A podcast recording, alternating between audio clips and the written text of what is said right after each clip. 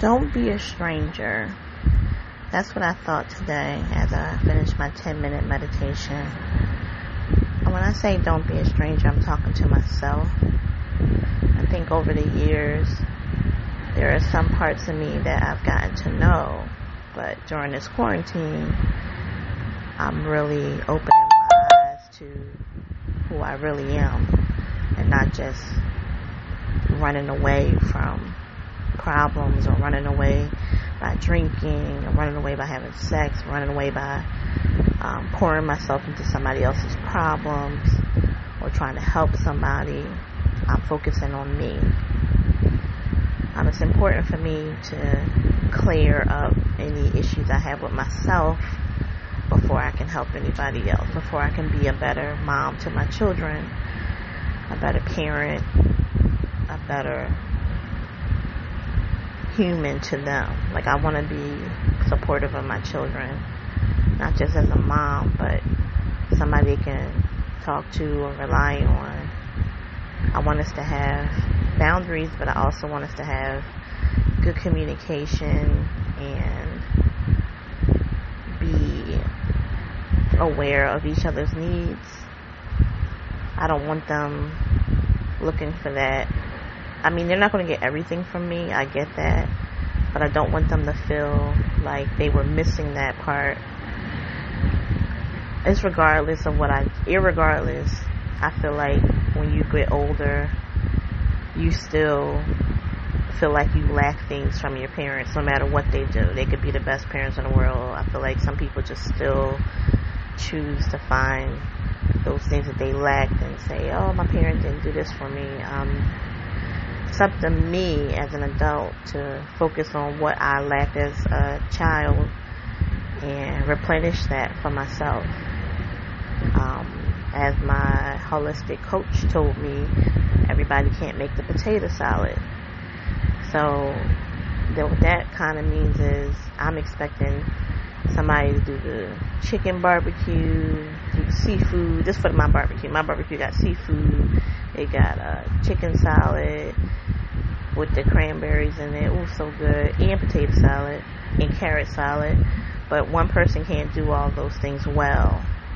You know, they may do the potato salad better than the carrot salad, or they may do the chicken salad better than the carrot salad. But out of those three components, I'll I'll get some of it, but I still won't be satisfied because it wasn't as good as I expected it to be. So that was what I learned is about my expectations are so high and I never realized that. I never realized I put so many high expectations on others to treat me a certain way. And not there's nothing wrong with that, but I didn't communicate it correctly or communicate it effectively. So if you can't communicate what your needs are or what your expectations are, even if they won't be met, at least that person will know. But they may not tell you that they can't meet their expectations. You know, they may go along with you just for the ride and just let you suffer waiting for those expectations to be met. A lot of people say that sometimes. It's a saying. It's like, um, you know, if you don't expect things from people, you will never be disappointed. And I've heard that several times, but it didn't translate deep enough until I started talking to um, Helena about me, focusing on how my relationships play out in my children, between me and their father. You know, um, it's deep. So yeah, so that's what I was thinking about. Um, when I was doing my meditation, I had two good thoughts. Um, one was I proof for me is in pictures. I have a very bad memory. So when I see pictures, it helps me relive moments in my life that were special to me. Or maybe not special, but either way, I have the pictures to prove that it actually happened and it wasn't just a something I made up. So I finally got the pictures from Italy that I really wanted. from two friends that I went to Italy with because I had a crappy phone at the time and they had all the pictures. So they did send those pictures to me finally, and I'm glad I have them now. That's a good thing. Um, it did bring up the memories of the carnival. I mean, the uh, cruise, first cruise I went on, and the girl took all the pictures, and I never got them. So that was a bad experience. Bad experience because of what happened, but I enjoyed the cruise. I just didn't enjoy after the cruise. And I didn't enjoy, yeah, I didn't enjoy anything that happened after the cruise was over.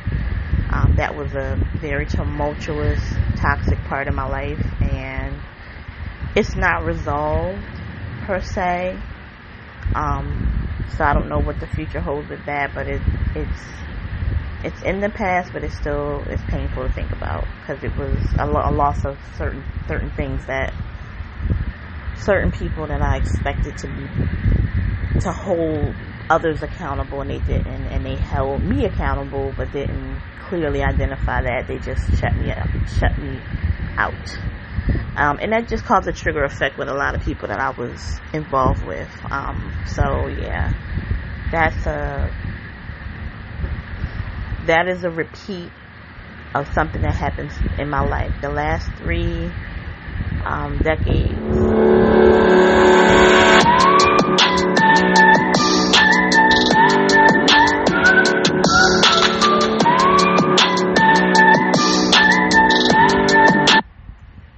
And that was my alarm going off. Um, yeah, the last, when I was younger, I remember there was a group of girls and I didn't get along with them and it just turned tumultuous and I had to stop really being friends with them. Then you move forward, high school, group of friends, um, bad things happen, stop being friends with them, started being friends with these other girls. Then I become an adult, um, have a group of friends, um, that I start hanging out with, and I I don't I think I was I don't know what birthday it was, but my last the last time I spent with them was one of my birthdays, and it went horribly bad. Um, I went to Miami, and when we came back from Miami, it was my birthday, I think, and it just it was bad. It was bad. So whatever year I went to Miami, that was the end of that. And then I go on a cruise and I had a whole bunch of friends. When I left, when I came back, I didn't have a whole bunch of friends. That is a pattern. I want to break that pattern. I want to stop having these tumultuous fallouts with people um, where I may have played a role. I want to be accountable for my actions. I want to heal from those wounds. I want to make corrections. I want to uh, fix or work through whatever issues I have. If those friends are important enough and I'm important enough to them, we should be able to work through it. So I don't want that.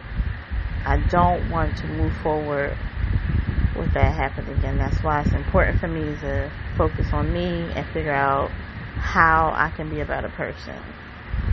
Because I've done some fucked up shit. I just don't think it's fucked up until feel like people push me into it, or am I already that way? Like I don't know. That's what I'm trying to figure out. But um, yeah. So I'm learning a lot, and I'm feeling good today. Um, and it's going to be warm. I need to. I got a lot of little projects in the house I'm working on. Uh, during this quarantine, so I just hope to get them done soon. And thank you for your time and attention to what matters to me.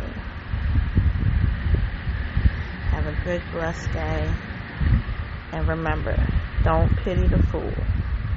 And remember, don't be a hard rock when you really are a gem.